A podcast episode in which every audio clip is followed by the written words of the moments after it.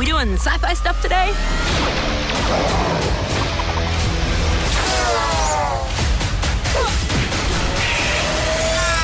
Only thing missing is Boimler. He's got to be having the time of his life.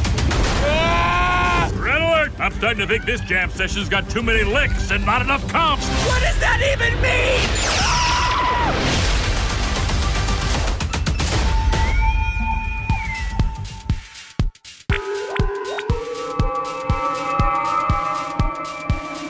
Transfer complete.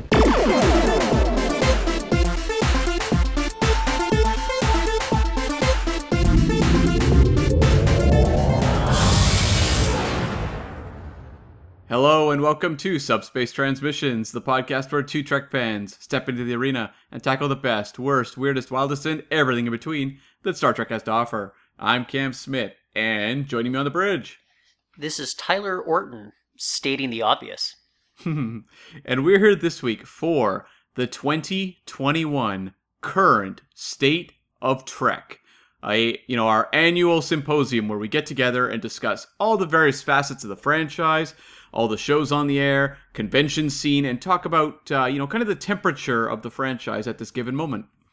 Yeah, I, I say this every year, but it's just strange to think like the first time that we ever did this, we were talking about the possibility of another Kelvinverse movie and how that's the most that we had to look forward to in the current state of Star Trek, and, and now we're it, it's just riches upon riches of uh, Star Trek content being produced every year. So, um, Cam, let, let's maybe start off with what's going on with the convention scene here uh, when it comes to Star Trek, because it's a weird year, I- uh, a weird year and a half. I could uh, say that as well. Um, Mm, yeah. maybe I'll start with this. We always go to the Vegas convention, but one thing that we were looking forward to was the Vancouver Sci-Fi Summit, which is run by Creation Entertainment. Those are the same folks behind the Star Trek Las Vegas, which is now known as 55 Year Mission because of licensing issues with CBS and I, I I was intrigued. It it had like a great slate of guests. Uh, it wasn't just from Star Trek; it's from like a wide menagerie of different science fiction properties. I, I like that diversity. You and I have been um, rather underwhelmed by Fan Expo here in Vancouver the last few years, where I- if somebody's into anime, more power to them. But you and I are not anime fans, and, and that's kind of what they've been leaning towards the last couple years increasingly. So I, I, was kind of bummed out that uh, this sci-fi summit was canceled, but it's completely understandable in the pandemic. It was supposed to happen in July. If you look at how things are where we live in uh, Vancouver, British Columbia, you just would not have been able to have an event like this until September at the earliest. And there's the border issues, but um, yeah, what do you think? You know, kind of this sci-fi summit, if it comes back next year, what do you think that it can bring at least to the Vancouver convention scene? Cam?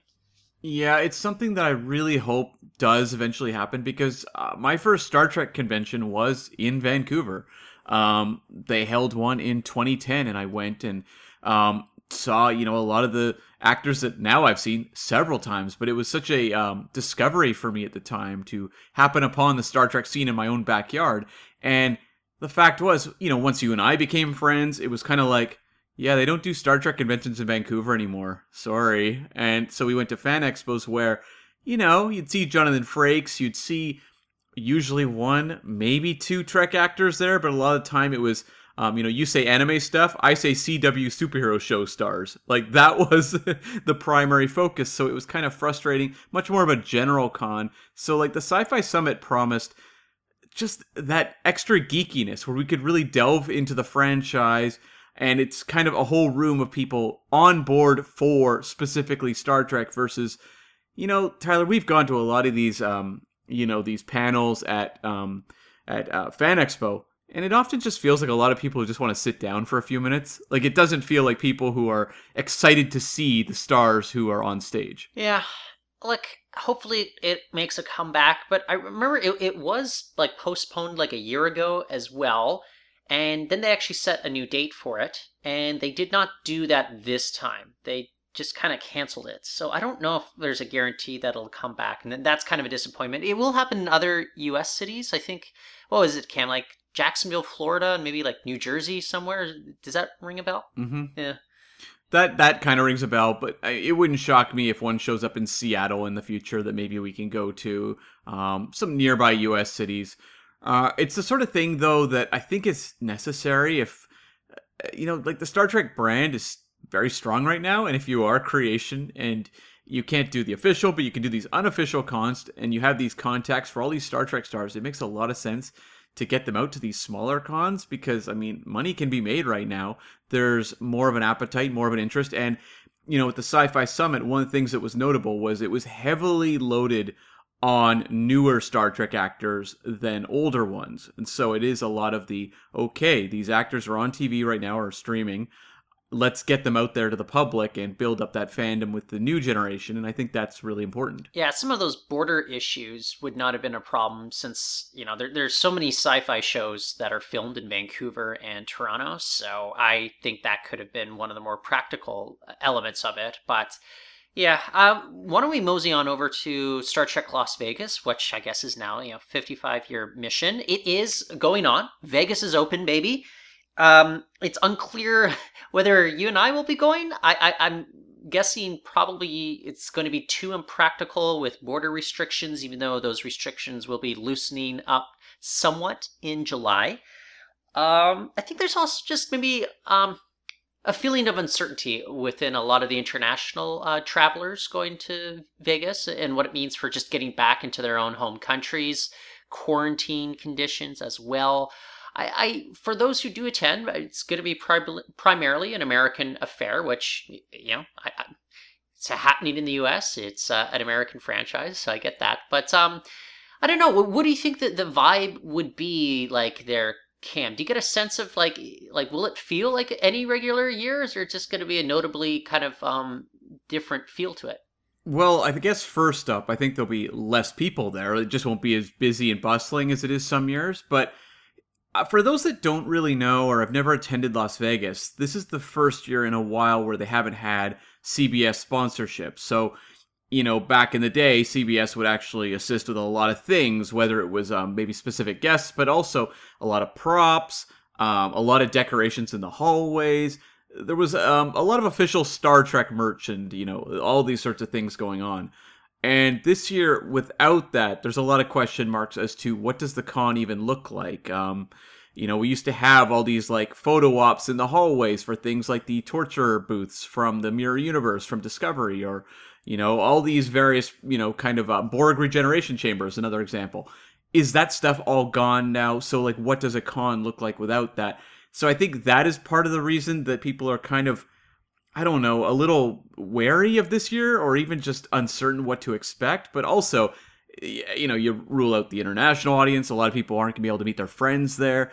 It is a weird year for Vegas. One of the weirdest in the, all the years that I've been going. Definitely, I mean, it is the weirdest year in all the years that I've been going to the con. So, yeah, I'm just if I can't go, I'm really curious what sort of the stories coming out of this year's convention are because it'll give me a little bit of a hint as to what to expect in the future for um, you know the 55 year mission or i guess next year the 56 year mission Well, I think it- it'll be interesting that like some of those constraints that CBS imposed upon creation entertainment, you know, they'll be freed from that. You know, I think they were very particular about some of the panels that were going to happen. Like, like I remember we've been doing panels for, you know, 5 6 years and we would have to pitch to creation who would then have to get the clearance from CBS because I think they wanted to give it the AOK.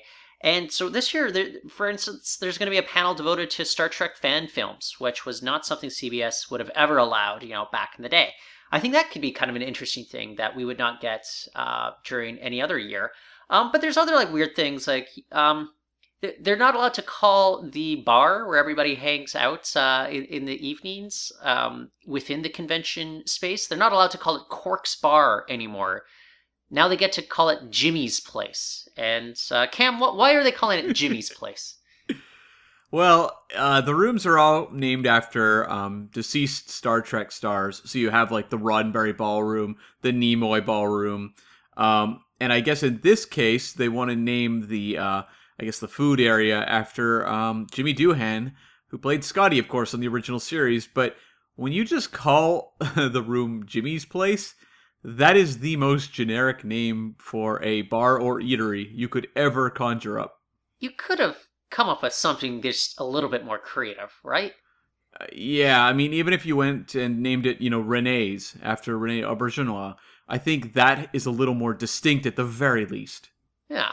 Okay. Um, I don't know. I I will be monitoring. Like, if you and I can't go, I you and I we have not officially ruled it out for ourselves. We we just are. We're in that kind of wait and see sort of mode. Uh, It's still two months away. I think you and I will have to probably make a decision within the next month, or I think maybe a decision will be made for us within the next month. Yeah. But um, if I'm not able to go, I will be monitoring, you know, the uh, Star Trek Las Vegas Facebook groups uh, all week long. To me, I, I don't think I'm gonna get like bummed out seeing all these people do it. I, I'm mostly just kind of that curious cat wondering what the experience is going to be like for them versus how it was like previous years. And I think it's just maybe an opportunity for us to anticipate uh, 2022 even more. Yeah, it definitely feels like there's going to be a shakeup just within the convention world because, you know, the um, Star Trek Las Vegas has been the mecca for Star Trek fans in these summers um, for several years now. But, you know, Tyler, uh, you maybe want to lead into it, but there's something else on the horizon, and it may be competing with uh, the Las Vegas experience. Well, as I said, you know, licensing issues with uh, between Creation and CBS, and so CBS is now employing uh, ReedPop, which they are a professional uh, convention facilitating sort of service. Uh, it's going to be in April 2022 in Chicago. Um, I hear that weather in Chicago in April is, is rather unpredictable. It's uncertain whether we need to bring parkas with us or bring like a hoodie. Um, I think you and I are, are, are fairly certain we'll be going to that. I think a lot of those uncertainties that we talk about. Look, i- i- if things aren't looking well in April 2022, then I think we're really screwed as planet Earth.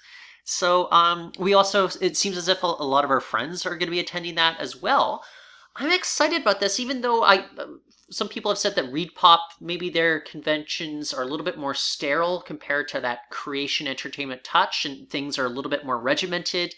You know, say what you will about creation. I think you know there's always critiques, but I, I, I think they always try to do their best, and they keep it fun, they keep it loose, and I wonder how ReedPop will adapt to kind of that Star Trek landscape.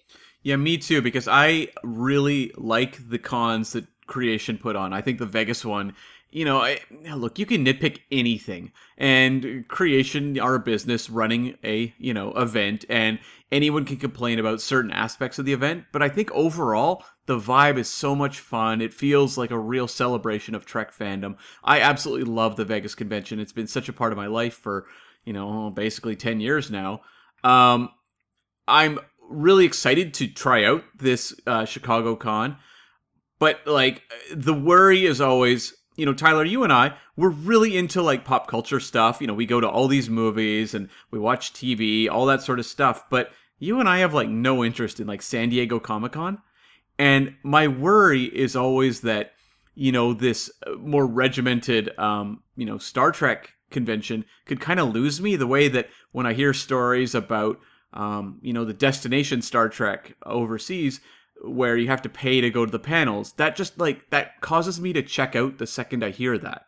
So I'm I'm very hopeful that the Chicago one can kind of look at the landscape of conventions, pick out what works, what doesn't, and try to create an a uh, event that actually pleases Star Trek fans the way that I think STLV has for many years. Well, do you remember when we first started going to the Vancouver Fan Expo uh, cons, and, and it, I think it was actually a different company running it back then, and you would they would clear you out of the convention ballroom every single time a panel was over, and then you had to go back and line up again if you wanted to get inside. It's a lot of like stuff like that where I, I prefer creation of just like you get an assigned seat, or else you can sit in the general seating area they just keep it loose. They keep it easy. They keep it practical. I get the sense maybe Read Pop is going to be um, yeah, not quite that same deal. But I'm also very curious how a Star Trek convention will feel different, uh, you know, w- with a different company in charge. The other thing is like, You mentioned before, like CBS was quite generous with a lot of the stuff that they would provide to the convention. Like they were sinking dollars into that. Do, do you remember that year that they had the um, big uh, Mac makeup display within the convention, and they like built like uh, 10 forward and, and main engineering and all that? Like it was just like, how much did that cost them? It was just quite amazing to see CBS willing to put those dollars in there. I wonder if, if they want to make a big splash for their first um, official Star Trek convention in uh, quite a few number of years. I would have to believe so because you also have the um, Star Wars cons going around every year. Um, the celebrations. There's a lot of specific fan events that are getting bigger and bigger. There's the D23, which is all the Disney stuff. Um, I'm hoping that you know CBS is looking at those cons and they have massive turnouts. They are very highly publicized events, and I hope they're looking at the strengths of those and going, okay, let's do that for Star Trek because, um, I mean, there's a lot of money in the con industry, and I'm sure they want to make it. no, okay. So so far, I think Wil Wheaton is the only confirmed guest. Um, I've never seen him at a convention before. I, I think he was at Fan Expo a couple years ago, but I don't believe he was at a panel, or else if he was, I missed it, which seems odd in that I don't know why I would have missed his panel. I, I just remember trying to get a photo and it being like ridiculously expensive to do like a photo op with him.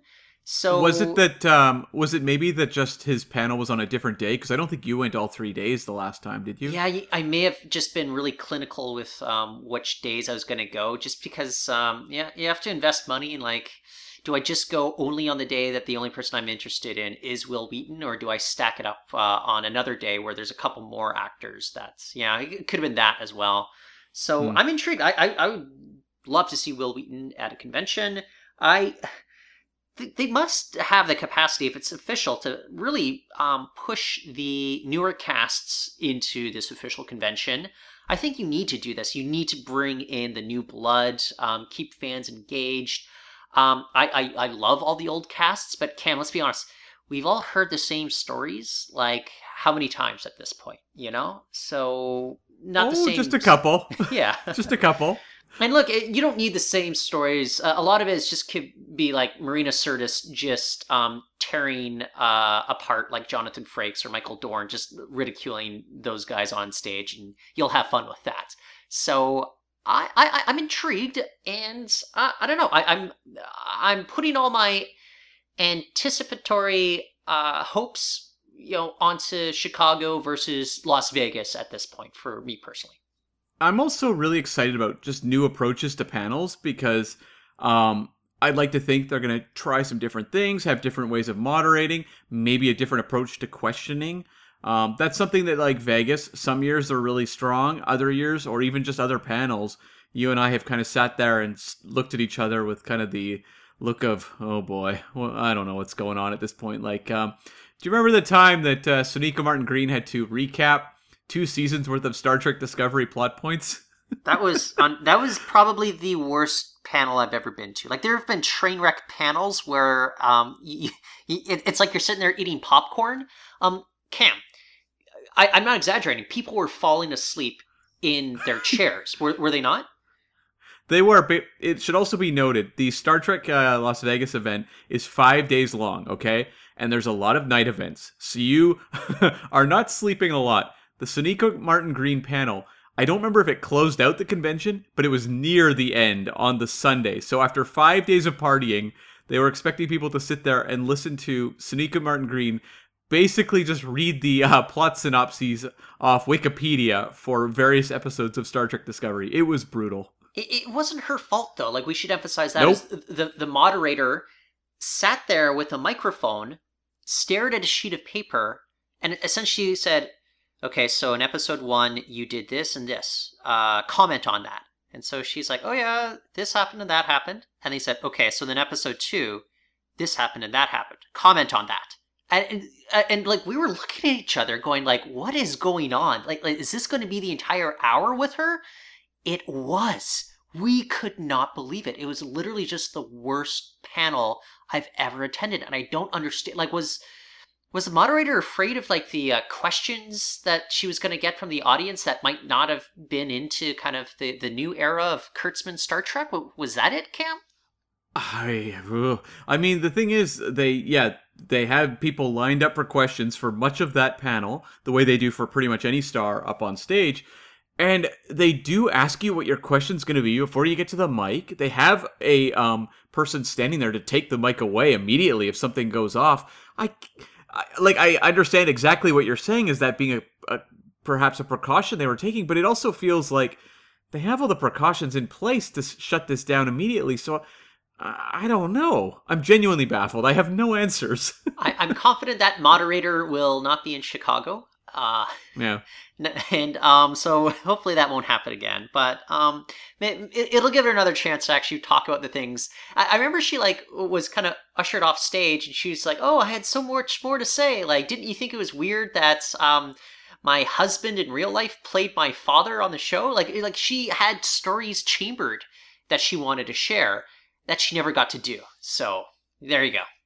So let's, uh, you know, ReedPop, pay attention. We don't want this at the uh, Chicago Star Trek event. yeah, yeah. Alrighty, uh, well, Cam, so uh, we've talked about kind of the state of the convention experience. Why, why don't we mosey on over into the state of the TV franchise here? Um, Star Trek Las, uh, I was going to say Star Trek Las Vegas again, but Star Trek Lower Decks uh, coming yeah. back August 12th. I think you and I are very excited to do that and resume our weekly reviews. I think we had just an absolute blast last summer watching that series week to week. Um, we'll be getting our DVD or our Blu-ray sets um, imminently. Uh, I know we promised like a review of the Blu-ray sets like a month ago, but just Amazon has not shipped them to us here in Canada quite yet. We also ordered the Steel Book uh, limited edition cases, and I, I, think that is probably what um, made our deliveries a little bit late. But um, Cam, what are you most anticipating uh, in, in, terms of either like kind of characters to revisit or kind of storylines to revisit when it comes to season two of Discovery or uh, Lower Decks? So there's two things. Number one is everything going on on the Titan with Boimler having transferred over there. I think that's a really fun way to kick off a season is to have uh, the comparison between the two ships and Jonathan Frakes. We talked about him last week. I think there's a lot of opportunity to have a lot more hilarity going on with that character as well as Troi. So bring all that. Also, there was an interesting comment that um, Mike McMahan made um, in terms of creator of the show. Yeah, um, in terms of things to um, you know that they wanted to explore going forward, and like one of the things he mentioned was the Pakleds being a serious threat in the galaxy, and I'm like, that's what I want. Like, give me more of a fleshed out alien species that is kind of like a big bad on a show for a while. I- I'm kind of tired of you know Klingons, Romulans, Borg, all that sort of stuff. Like Pakleds is kind of crazy, but let's go for it. Like, let's delve into that aspect of Star Trek mythology. So, what about you? Well, I, I think that really does kind of exemplify what we enjoyed so much in season one. Is, is they're clearly having fun within, you know, playing around in the Star Trek universe. You know, uh, have fun with the tropes. You know, subvert our expectations, make us care about these brand new characters. Bringing in Pakleds, doing something fun with that. Uh, that's not something you're necessarily going to see on Star Trek Picard, for instance. Uh, so I, am definitely looking forward to the Titan storyline and really where um, the, the, Freeman and Mariner kind of relationship goes to, which they did address uh, quite a bit of depth in uh, Crisis Point and uh, No Small Parts. So I think it'll just like I, I can't imagine being disappointed by season two based on how much they really got in a role, especially in the last half of the first season. I think maybe the first half, or at least maybe the first three or four episodes, we were like, okay, you know, this is interesting. Maybe a little bit later on the laughs than we were initially expecting, but I think we really kind of um, got in tune with what the show is doing, and I, I, I just adore this series. It's my favorite um, Star Trek series currently on the air at this point. It felt like when you got to the back half of season one, the ambition became a lot more apparent when you had um, and my memory for episode titles has gotten a little uh, a little uh, fuzzy. Um, it'll be back once we uh, cover the Blu-rays, but you know there was the episode where they did like the tribute to the movie era, and like that was such an ambitious episode, and that's what I want to see more of. It feels like they're uh, very confident in the vision of what the show exactly is, who their characters are, and the fact that you know they're talking about an ongoing Pakled threat and episodes aboard the Titan. And I want to see more of the lower decks world just being expanded and go crazy. And another thing I think I would also like to see a lot more of is uh, fleshing out the um, senior crew. We saw Freeman got a lot to do in season one. I want to see more. Like, what's Dr. T'Ana have going on? I want to see more of that character. Let's start delving into, um, you know, all these various, um, you know, these other crew members. I think that's going to be really interesting to see going forward. It sounds like you're pitching a spin off series called Star Trek Upper Decks. Uh, I, give it to me, please. oh, and the spin off. Yeah, the episode you're talking about, uh, Crisis Point, which was kind of set on the holodeck, but really kind of uh, that was the penultimate episode. But it, it, played with kind of what we expect from cinema and, and Star Trek as well. And that, I agree with you, Cam. Like that was like a, a high point in the season for me. Um, why, why, don't we talk about uh, Discovery Season 4? Because it seems as if that will be premiering in the fall, maybe uh, soon after, if not right after Lower Decks uh, concludes its second season.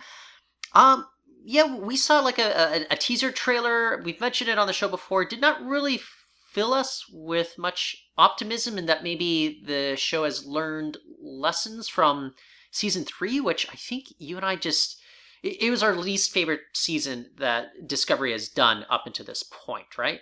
Yeah, by far. Um, I'm a big fan of the first two seasons of Discovery. Like season one, I think maybe more so than two has uh, its issues, but I was really on board with the first two. Um, you know, uh, warts and all. But season three, I was just I just remember struggling, and I remember by the end just thinking like this is just such a blah season that I just want it to be over. And I don't want to feel that way in Star Trek. I don't care if I get an episode that's horrible, but the fun of Star Trek is that you'll get a, you know, I don't know, masks.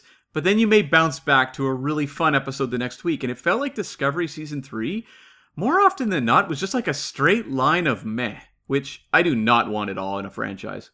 Yeah, I, we liked Forget Me Not. We liked People of Earth. There are some moments thrown about, but there's just also just some very bizarre choices and just you, you know think about how they kind of unceremoniously tossed away like character like Nhan for like a strange reason. And it was essentially we found out a few episodes later it's like oh well the writers want to make a 22 year old ensign from the 23rd century the executive officer of a 31st century ship. And it's just like what? Like what is going on here? And then you know Saru kind of like he he goes through Vahar'ai in season two. He's now a predator sort of species at this point, and then in season three, he's in command, and he turns into kind of this spineless babysitter for a radioactive man boy, all in the name of hmm. elevating Burnham into the command seat. After again, for the upteenth time, she disobeyed orders, proved herself to be uh, unreliable and a mutineer, but she's proven right by the end, as she always is. She's always validated by the end, and I, I get really annoyed if this is where we're going to go with the character in which she keeps disobeying the rules, but um, doesn't matter. She uh, was she was right, but maybe for the wrong reasons. It's just kind of it, it's it's grating on me at this point because it now just feels like a cliche or a trope that the series indulges in uh, more often than not. And it felt like in season one and two, while it was Burnham very much steering the ship of that show, um, the supporting cast they felt like they were mostly getting a decent amount to do, and that their characters were um, continuing on their own little journeys. Like I remember us complaining about Stamets, I think in season two, but by and large, most of the cast felt well served. Wherein like season three, a lot of them just kind of they may have had moments, but their actual journeys through the season felt kind of jumpy. And then they would introduce a character like Adira, who I thought was really strong out of the gate. And then, like, what is Adira doing by the end of the season? You're like, uh, honorary child of Stamets and Culber. Like, that's the story? Okay. And I know there was a, an event recently where they talked about how Gray um, was a character they would be looking very strongly at boosting up in season four. I think that is something that I take a little bit of, uh, you know, I take to heart because I think that's a character that you and I scratched our heads about who Gray was as an individual throughout that entire season because it was just played as sort of this saintly character with no conflict. This doesn't feel like someone who we can really relate to in any way just because it doesn't feel like you know someone that is human beings we could it's it's like a saintly character So I'm hoping in season four we can look at characters like Adira, like Gray, these new additions. Heck, maybe even you know the radioactive man boy you mentioned earlier, and actually make them characters that feel fleshed out and interesting to an audience. I, I just think that if you're going to introduce your first trans character into Star Trek, which they did with Gray, you need to do it right. And they really fumbled the ball by like turning them into like a ghost in Adira's head that was never really explained until they said it's not really a figment of Adira's imagination, but then like like they never paid off whatever uh, Gray's hook was. Like, uh, and by hook, like I, I am referring to kind of this ethereal sort of presence. Like, it, like it was just such a bizarre storyline, and, and, like, how do you guys like kind of ruin that when, when you're trying to catch up to kind of like kind of where we are now in the 21st century in representation? And I, I just I can't believe that, that that's how they handle that character. And like as you said, it, it was tough to relate to that character, and that's not what you want to say if you are introducing a trans character into Star Trek for the first time. You want to make that character um, uh, relatable. You want to make uh, show people that might be in like think about that that kid in a small community that w- would have a lot of you know conflicted feelings about themselves because they don't see people like Gray in their day to day lives. I don't know if Gray the Saint is really doing justice to what, what that character could have been. And that's it's just another one of those frustrations that I had with uh, Discovery season three. Because I think they cracked Adira, like what makes that character work. It's a very charismatic character. There's a lot of you know strong moments given to them throughout the season. Whereas Ian Alexander as Gray, there's charisma there. Like it comes across on screen, but it feels like an actor having to do all the heavy lifting because the show's just like I don't know, just beam and smile. Like that's that's what you get to do. You know, like you're not being given scenes that uh, make you interesting as a fully fleshed out character because look, Star Trek is full of you know, just good characters, like people that are good. And so I don't think it's just the fact that Gray is played as, you know, too good a character because that's fine. That's lots of Star Trek characters, but they should have insights. They should have intelligent things to say. They should be funny if they're kind of funny characters. Like sh- there should be quirks to their personalities. We just don't have that with Gray, and I'm sure it's easily fixable in season four. And so I'm hoping they actually examine that and deliver because otherwise, like if I'm an actor like Ian Alexander, I think my talents may be better elsewhere. Is it just me, or it was it Culber and Stamets that probably had like the best character journey throughout season three? Um. Pro- oh yeah, I would think of the um supporting cast other than Burnham. Yeah, I would say so. I mean, Burnham's wasn't one I was particularly on board with. It's just very prominent. But I would say the uh, Stamets Culber one was probably the most interesting. Yeah, I, I hope they keep fleshing that out, especially with the Adira Gray connection to those characters, because it has potential there. That that's what season three of Discovery showed me. I hope they kind of figure out what what to do with Saru going forward, because I think they kind of they really they didn't ruin the character for me in season three, but they really did a disservice to that character uh, for me in, in season three. And Cam, I've said before, you, you got me a Saru Funko Pop for my birthday. It's still in prominent display. I like the character. I just want more for the character. I want I want better of the character at this point. Yeah, for sure. And I mean, kind of jumping off of Gray, you know, Gray is a kind of recurring guest character on the show. Like it's not a main credits character. Um, the same could be said for Detmer. I want to see the treatment of these characters where maybe they're not in every episode, but what they, you know, go through on the show matters. And like Detmer was an example. I like that they were giving her more to do in a season. Like she had a little story arc, but they didn't pay it off in an interesting way. They set up some really interesting things, then shuffle it off aside because we've got to pay off Burnham, you know, like whatever her journey is. Like, I get it. You don't necessarily want every character every week. That's fine, but make their little moments matter. Okay, so I, I, wonder this. Uh, this is kind of like a broader um, topic, uh, but we are discussing the current state of Star Trek. And I think we often kind of conclude that Star Trek, the, the best format for Star Trek is not necessarily films. Uh, that's been a little bit inconsistent over the last, you know, four decades. Mm. It, it's TV series that it's best suited for. But is it serialized television? I, I wonder if like the way that TV is serialized right now just doesn't actually uh, play to Star Trek's strengths, or is it just a matter of fact that um, maybe the writers that have been doing the serialized version of Star Trek um, just haven't quite cracked the code of how to do it in a way in which you kind of have like a good solid character balance as well as balancing kind of full stories while continuing on like plot threads uh, you know across the entire season. I just think it's all execution, and I just don't think these writers have cracked the serialized format for Star Trek. I think it's completely doable. Um, it does remove a little bit of what I like about the franchise, which is genre hopping, bouncing around to different planets every week, you know, finding different adventures. But I'm also open to going down a different direction with the franchise. They've been doing that for, you know, the the classic route for like 50 years. So it's about time to try something different.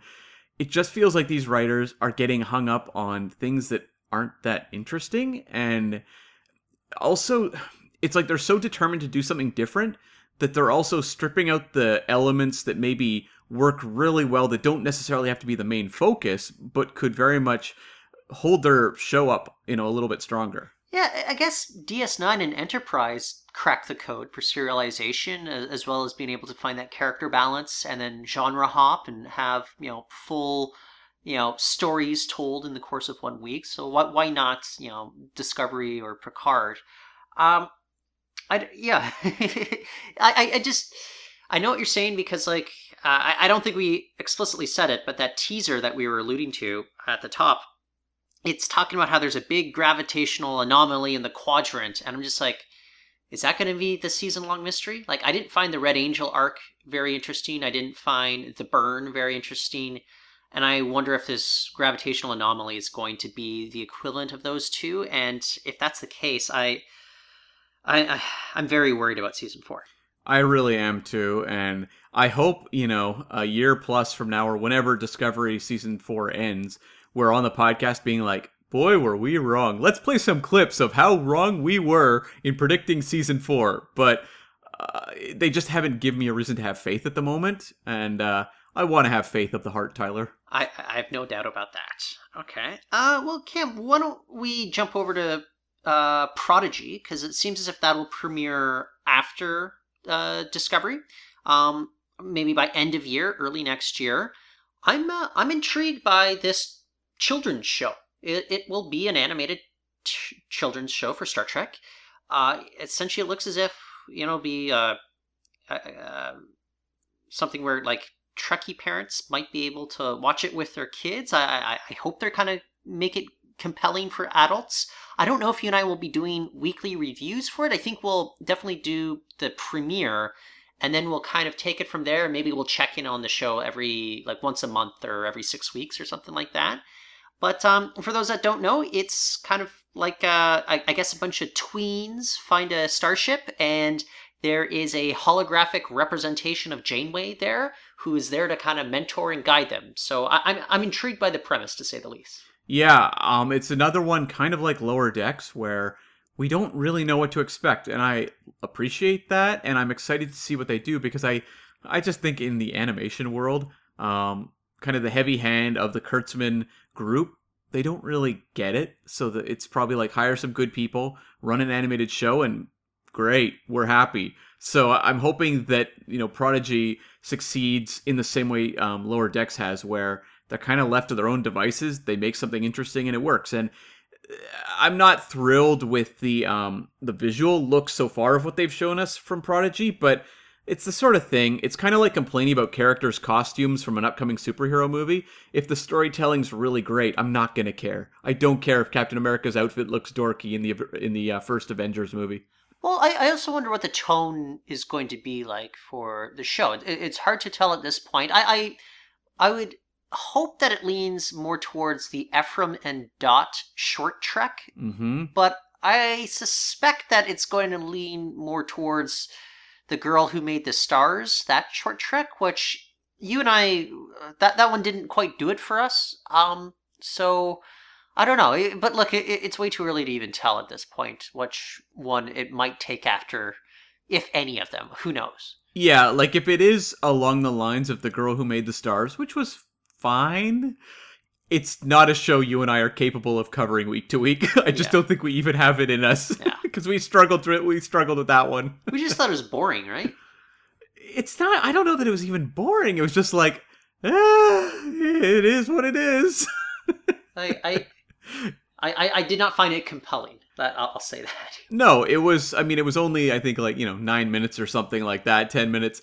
But it just was like the kind of thing where I remember as I was taking notes during it, and I took very few notes because I was just like, I got nothing. Like, what am I? I Tyler's gonna have to carry this one because I have nothing to say. And I think we were through talking about that episode in about like I think record time for covering a new Star Trek episode. Well, I'm used to carrying you on the show, so uh, it's, it's no problem. Uh, Okay, well, uh, Cam, coming up after that, it looks as if it'll be uh, Star Trek Picard season two in early 2022. It'll be about uh, 18 months, if not closer to two years, since we last saw uh, Picard, or I guess Golem Picard in this case. Um, it was a weird first season. I think you and I uh, were very excited by the premiere. Uh, by episode three, we were like, okay, let's get this adventure going. Um, by episode four, we are like, okay, let's get this adventure going. By episode five, we are like, uh oh. Uh oh. I don't want this adventure.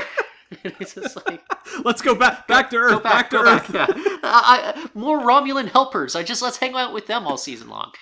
Um, I just like I. Uh, but here's the weird thing. I was way more excited to rewatch season one of Star Trek Picard than any excitement I might feel about rewatching season three of Discovery. I, I just think that there's like some interesting elements, like uh, almost kind of a, a noble failure in, in, what happened in that first season. And like, I kind of understand what they're trying to accomplish. But my opinion is like, this is just not the kind of series I'm interested in watching. If you take Patrick Stewart or the name Picard out of it, I, I don't think I would have found this to be a very compelling or very kind of um, cogent story that that was told in the sci-fi universe here. I'm wondering if part of it is too that like we all love Picard on TNG. That is not like a character driven show. It's about the greater good, like what the Enterprise is trying to do. And I think we're kind of struggling maybe with the fact that this show is geared entirely around what Picard wants to do, and it's not so far tied to things I care about. And I think that's part of the problem. Like, seek out new life and new civilizations, on board. Um, I'm still not clear what Picard's doing. it's this is like, is this the most existential uh, Star Trek franchise, uh, Star Trek series at this point? Uh, I yeah, I would say so. And it just feels like that's uh, you know, an existential Star Trek isn't a bad thing in any way, shape, or form. But what they're delivering is not. It's not particularly compelling, and yet you drop that teaser for season two with Q, and I'm 100% on board. I'm super excited to see what Q is going to do because, at the very least, that character, just the existence of that character on Picard, shakes up that show in some way. So that makes me at least optimistic that, hey, maybe I'm not, you know, a big fan of season one Picard, but maybe season two can turn into something that's a little more interesting, at least from, you know, where I sit this is probably not the compliment that the Picard writers want, but I, I think that they were at their best when they're uh, bringing back legacy characters last season, whether it was Data, uh, Deanna, or Will. You know, like th- they hit it out of the ballpark in uh, those instances.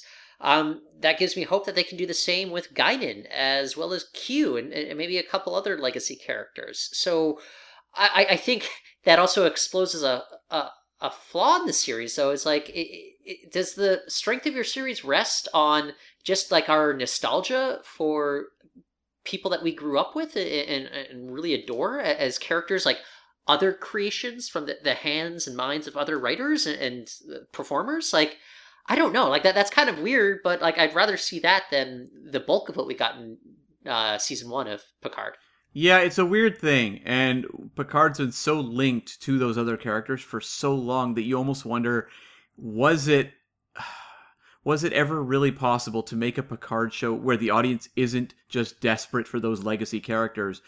Because I think it's a very unfair ask. Um, all of those new characters that have joined the show, um, they're never going to be able to deliver what those legacy ones can. They have like 10 episodes in season one. You've had decades with the original crew and like they aren't being written that well because their ba- you know their story is often being pushed behind what Picard wants to do. It's kind of like the Burnham problem on Discovery. So I feel bad for these new um, actors working on Picard because I think they're capable of making interesting Star Trek characters. It's just they're on a show that isn't going to give them that platform to do it, at least so far. Maybe season two will turn it around, but season one did not. I'll have you know, Cam, we got to watch Raffi Torres go cold turkey and completely beat her drug addiction in the course of one episode. well, Rios and Raffi were the two that worked the best. Um, but I w- just can't help but imagine what is a new Star Trek show like where those characters are on it and there's no Picard. Yeah. And they're the ones steering the ship. Like, I think we might have had something that would be a little more interesting, even if you don't have the marketability of slapping Patrick Stewart on huge billboards and putting it up all over town. I, I, I 100% agree with that. Like, I, I just wonder if the, the show Star Trek Picard suffers from the Picard factor. Yeah, yeah. So I just I can't imagine any of the uh, Picard writers. Not that they would ever listen to the show, but like these are not the things that you want to hear about your series. Like that. That's I don't know, and I don't think we're being unfair to the show. Like I, I, I know some people might just say, "Oh, you guys just want the same old Star Trek. You don't want to see it evolve or anything like that." I, I can't. We've always been on record as saying we want to see Star Trek evolve. I just don't think we like eh, how they were executing it. I just don't think they did it very well. That, that's the problem. I'm also not a fan of when Star Trek goes back to the well, like in say Into Darkness, where you get the replications of moments from you know Wrath of Khan. So I would prefer that Star Trek was trying new things. It just feels like Picard was, in some ways, a noble experiment where I admire them for not going just full on bring in the legacy characters and let's have the you know the TNG crew back out on one final mission. Like they could have tried that. They could have thrown money at all those actors to get them back on board, but they instead wanted to tell a very strange story about Golem Picard. Um, you kind of have to admire them for doing that because it's bizarre and weird, and it really did polarize fans. And a lot of properties, um, you know, outside of Star Trek, do not want to polarize fans. They want to give them what they want. Picard didn't. So I kind of like their attitude. I just don't really care about the execution. Well, the other thing is they, they admitted, or the executive producer Akiva Goldsman admitted by the end of the season that they didn't really know where they were going with the story. They they um, kind of threw out what the original plan was, and then they're just kind of making it up as they go along. And it's very clear uh, that that was the case when we did our rewatch because you get lines throughout the season when they're talking about uh, Soji and the uh, the nefarious Romulan characters are like, "What is her plan? She has a plan," and you realize, nope, no plan at all. it's just kind of like, all right. So, and same with the writers, no plan at all. it's so weird that that's happened on um, season one Discovery and season one Picard, where you've had these moments where characters say things like that and it's very clear that no, no, they were making up as they went. I don't know many franchises that make those sorts of mistakes, those really clumsy moments. I remember you and I poking a lot of fun at the first Amazing Spider Man movie with Andrew Garfield. Yeah. That had all these setups for um, various plot elements that were completely dropped throughout the movie. There was like five different subplots introduced that went nowhere, and it feels like you see those remnants in these first seasons of the Kurtzman Star Trek shows. I- am still wondering whatever happened to Irrfan Khan in that first Spider-Man movie. Cam. that was so weird. He's just left hanging in his car from a spider web after being set up as like this kind of like antagonist character for the first like uh, 60 minutes and then what? It's just like Do you remember also they set up that the guy who killed Uncle Ben had a very specific tattoo and we got like a montage of him looking for criminals with the tattoo and then dropped. uh, that also has Kurtzman connections to it uh, as well, doesn't it, Cam?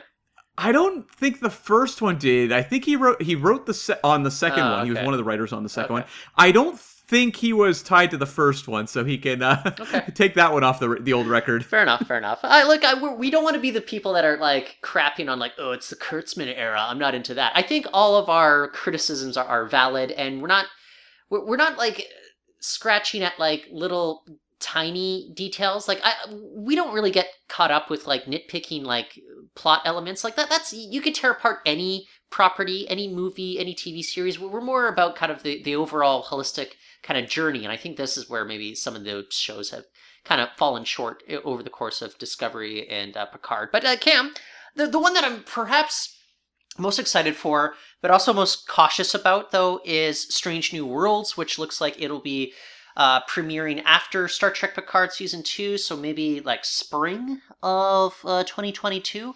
Uh, it, it, has all the elements that I really, really adored from uh, season two of Discovery, which again, it's those legacy characters. Cam, you're, you're bringing back Pike and Spock and uh, Number One.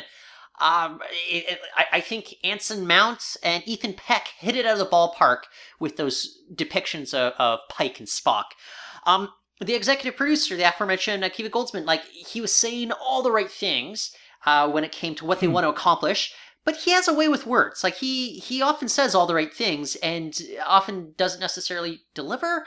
But I want to have more of an episodic Star Trek, which is what it seems as if we'll we'll be getting. I think, as I was alluding to, that I think that uh, well, that's maybe what Star Trek needs right now this Kurtzman era. Yeah, and we've appreciated when they've tried to kind of pay homage to the original series. Not so much in the character stuff, that's worked for us as well, but in terms of just the tone, sort of that spirit of adventure, the really colorful, you know, palette of the show, like I think it's something that is very welcome because there's a lot of, you know, dark gritty entertainment. Discovery is doubled down on that at points, and I kind of want to keep that stuff off to the side. Let's have more of an optimistic Star Trek show to go along with the darker Picard stuff and you know the more action-based um, Discovery stuff. I think Strange New Worlds should be kind of more poppy and fun. Now, I have a quote from Rebecca Romijn about the show. It's kind of a pat, normal comment, but I want to see, you know, your reaction to one aspect of it. Um, her comment is, "It's in keeping with the original series. They're standalone episodes. It's a little bit lighter. We are visiting planets. We are visiting colonies, and we are so proud of our work so far." Now, Tyler, here's my question to you. When she says colonies, do you think she means mining colonies? Well, obviously. There there are no other kind of colonies in Star Trek other than mining colonies. I saw that quote and I immediately thought of you and I thought, are we going to go into Star Trek's continued obsession with mining, which you have made your point to highlight as much as you can on this podcast? I just don't know how people haven't included to the fact that all Star Trek does is talk about mining colonies. Like it's it's truly bizarre how obsessed they are with mining on on this show, uh, on this franchise. It's like they are, but they aren't they always want to tie mining into their stories, but they never actually delve into real mining work on the show or how these um you know organizations operate. You get, I guess, the most of it probably in um, Devil in the Dark in the original series. Um, I guess there's a little bit in Mudd's Women as well in terms of the lifestyle, but like if you're gonna do mining stuff and continue to bring up mining, let's do an episode at least based around the mining industry in the uh, you know wh- whatever century of the show we're dealing with. We almost got that with Prodigal Daughter on uh, Deep Space Nine. That that was maybe the closest we got uh, to the business of mining there. Hmm. yeah, everyone's favorite episode. Oh. So, uh, Cam, I've, I've got a question for you. Um, kind of related to the state of Star Trek. Uh, when we think about these returning characters, um, the ones that are kind of regular, semi-regular here, we're, we're talking about Pike and Spock, uh, Jean Luc Picard, Seven of Nine, Janeway now. Um, who do you think it makes the most sense from Deep Space Nine or Enterprise characters to bring back in more of a full time capacity, much like uh, we're seeing with those uh, aforementioned five characters from all the other different series that they have brought back in that capacity? Hmm, that's an excellent question. And it feels like we're and, and, take away all the obligations about actors, you know, whether they're on contract. Forget about that. Just what character do you think kind of would make the most sense here? Yeah, yeah. Um I mean, with DS9 it feels like Quark. Uh, I just think that's the character that feels like it's not difficult to bring back Quark and I mean Armin Shimerman in the makeup is so iconic that I think there's a lot you could do there and he he's a character who you can uh, give us an older Quark that's very visually recognizable and audiences will love it. So that's one you throw them up in a trailer or whatever, a, you know, a season preview. People are going to be excited. Um, uh, beyond that, can I just? Uh, I don't yeah. want to pick at that a little yeah. bit, but like, what would Quark be doing as a series regular in a different show? Hmm. Well, that's the excellent question. So you're saying, okay, series regular. Mm, that's difficult. Yeah. Well, that's that, that that's right. Those five characters: Pike, Spock, Picard, Seven, Janeway. They're all they're all series regulars there. So who would make the most sense from either Enterprise or Deep Space Nine, which they haven't plucked anyone from, to bring on as a series regular for uh, either an existing property or maybe something down the road? So wait, are you saying that now that Star Trek's being more experimental, we're not going to get our spin-off of Cheers starring Quark? It might happen still. I, I believe uh, it's all owned by Paramount, so there you go. okay, so ongoing. Um, boy. Okay, I'm going through DS9. I feel like okay, it's probably not going to happen, but like I feel like if Jadzia had made it to the end, I feel like she would have been a lock for her own show. Don't you feel like that? Yeah, I think she could have pulled that off. The the character then that I, I would go to is is maybe uh, Bashir. Mm. I hmm. think Bashir could be brought onto a different series in some capacity. Uh, maybe I don't know. Maybe Doctor T'Ana has an accident, and uh, Bashir comes back as comedic relief uh, for the Cerritos or something. You know, Who yeah. Knows? Like like th- there could be room for him to work within the franchise. I, I don't necessarily want to see him come back as a Section Thirty One operative. I am not interested in that. Hmm. But there could be that character has like a lot of layers, and uh, he's probably the um, character that changed the most over the course of Deep Space Nine as well. And I, am just wondering where he is. And Siddig El Fadil has he has a presence to him, which is, is really cool. So uh, that, that's maybe the Deep Space Nine character that I think would be easiest or most practical, either him or Ezri. And I, I think just because the Dax connection too. Yeah, I also wouldn't rule out O'Brien, given the sort of the nod to that character in. Uh, in Lower Decks. Like I could see an animated O'Brien showing up at some point uh, as an ongoing character, season to season. Probably not, but he would make a lot well, of sense.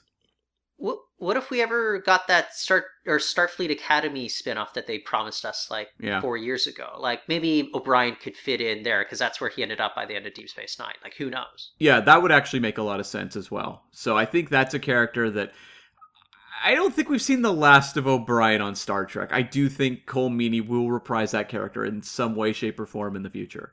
Yeah, Colm Meaney, he did a interview on like Irish television like a week or two ago, and somebody just floated the idea by him, and he he didn't rule it out. He's like, yeah, sure, like uh, if the opportunity comes up, maybe. So, um, what, what about an Enterprise character? Like, who would kind of make the most sense you know, you know, all things being equal, let's not get hung up about the logistics of uh, a 22nd century set show. But like, what character would make most sense as a regular, um, so, somewhere in some situation? I mean, to be honest, the only character that I feel like I don't have closure on from that series is T'Pol, and that is a character where I really want to know where her journey led her. Like that's one that you could easily bring into Strange New Worlds. Let's do it. Let's bring back Jolene Blalock. Let's continue the journey of T'Pol. We need kind of that Vulcan continuing onwards. Um, I don't know if Tuvok will come back at some point. Let's get T'Pol back though. I, I 100% agree with you there. Uh, I it'd be great if they don't even put like a gray wig on Jolene Blalock. Uh, you know, for uh, her appearance on Strange New Worlds, she's just kind of looking like she's only aged 10 years. Like that would be amazing. Yeah, yeah, and I think it's very easy to work that character into Strange New Worlds. Like we maybe have to like bend over backwards to figure out how we could fit some of these other ones on the shows, but this character would require no work whatsoever. I, we should also add uh, there's no chance in hell Jolene Blalock will ever return to the franchise. Um, she seems to have retired from acting. I think she had like a, a, a small role in that movie uh, Sex Tape uh, a couple years ago. Yep. But uh, beyond that, I, I, think she's just devoted to being a, a full time mother. She uh, ha- has uh, an incredibly wealthy husband, so I think it's she's just living her best life and doesn't necessarily see Star Trek in the cards at this point. You never know, though. Maybe when her kids get a little older, she wants to return to work a bit. The opportunity may be there. So I'm very hopeful that it could happen. It seems unlikely, but it could happen. Of the other Enterprise characters, though, I think they'd all be up for it. And because of the ending of that show, we don't have real finality. I mean, you could easily write out the Trip death scene, even. That's the only character who really had finality. I, I kind of would like to see Archer though, and I think part of the decision making that goes into at least some of these shows when they're bringing a character back is who can we market? Who's going to get people excited? I don't know that a lot of the Enterprise characters have the fan support um, to really get people interested or excited, but I do think Archer um, would probably make a bit of an impact.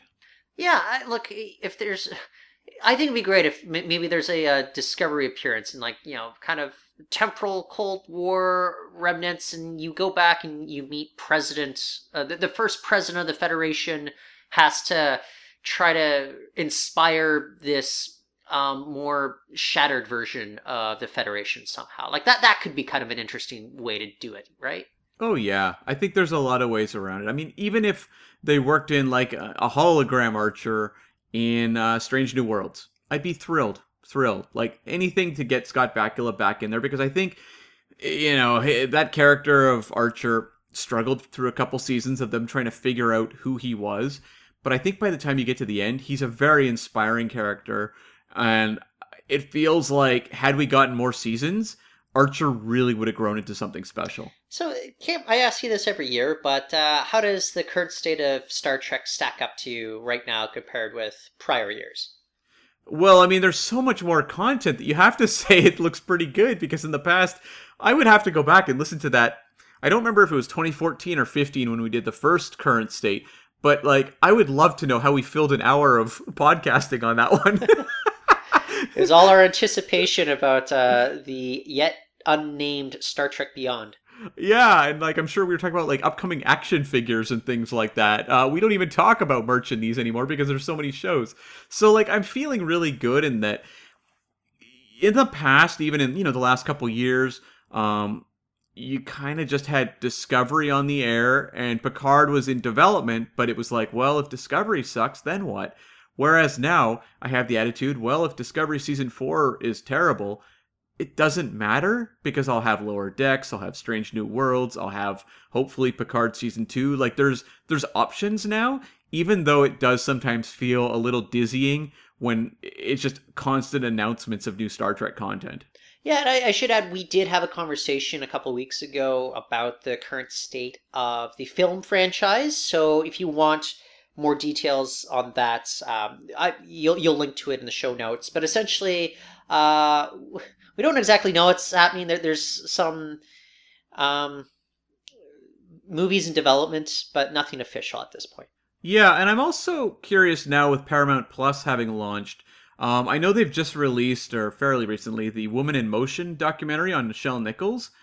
And I'm kind of hoping that maybe we get some other docs and just special things related, you know, kind of Star Trek adjacent, because I think that could be good for fans. And if all if it's all under the Paramount Plus umbrella, that would be, I think, uh, something that people could, you know, search out as well. Well, we should even mention they are doing the Star Trek Voyager documentary, and I think they are waiting for it to be that much safer to do interviews. They they didn't want to just do all these Zoom calls. You know, that's not as much fun. Uh, it's the same team that did the Deep Space Nine doc as well, so I'm very excited about what uh, the Voyager doc is going to be all about. Yeah, that one I'm really looking forward to. And you and I got to go see the DS9 one in theaters. I hope, I pray we can go to the Voyager one in theaters at some point as well. Well, just the um, communal fan experience. It was a sold out movie theater in Vancouver. Like that, it, it was an incredible experience for us to just be there with like all these other people that we knew were like Deep Space Nine fans, and um, I hope we get that chance with Voyager too. Yeah, and my silver bodysuit won't look as weird at the Voyager um, showing than it did at the DS9 one.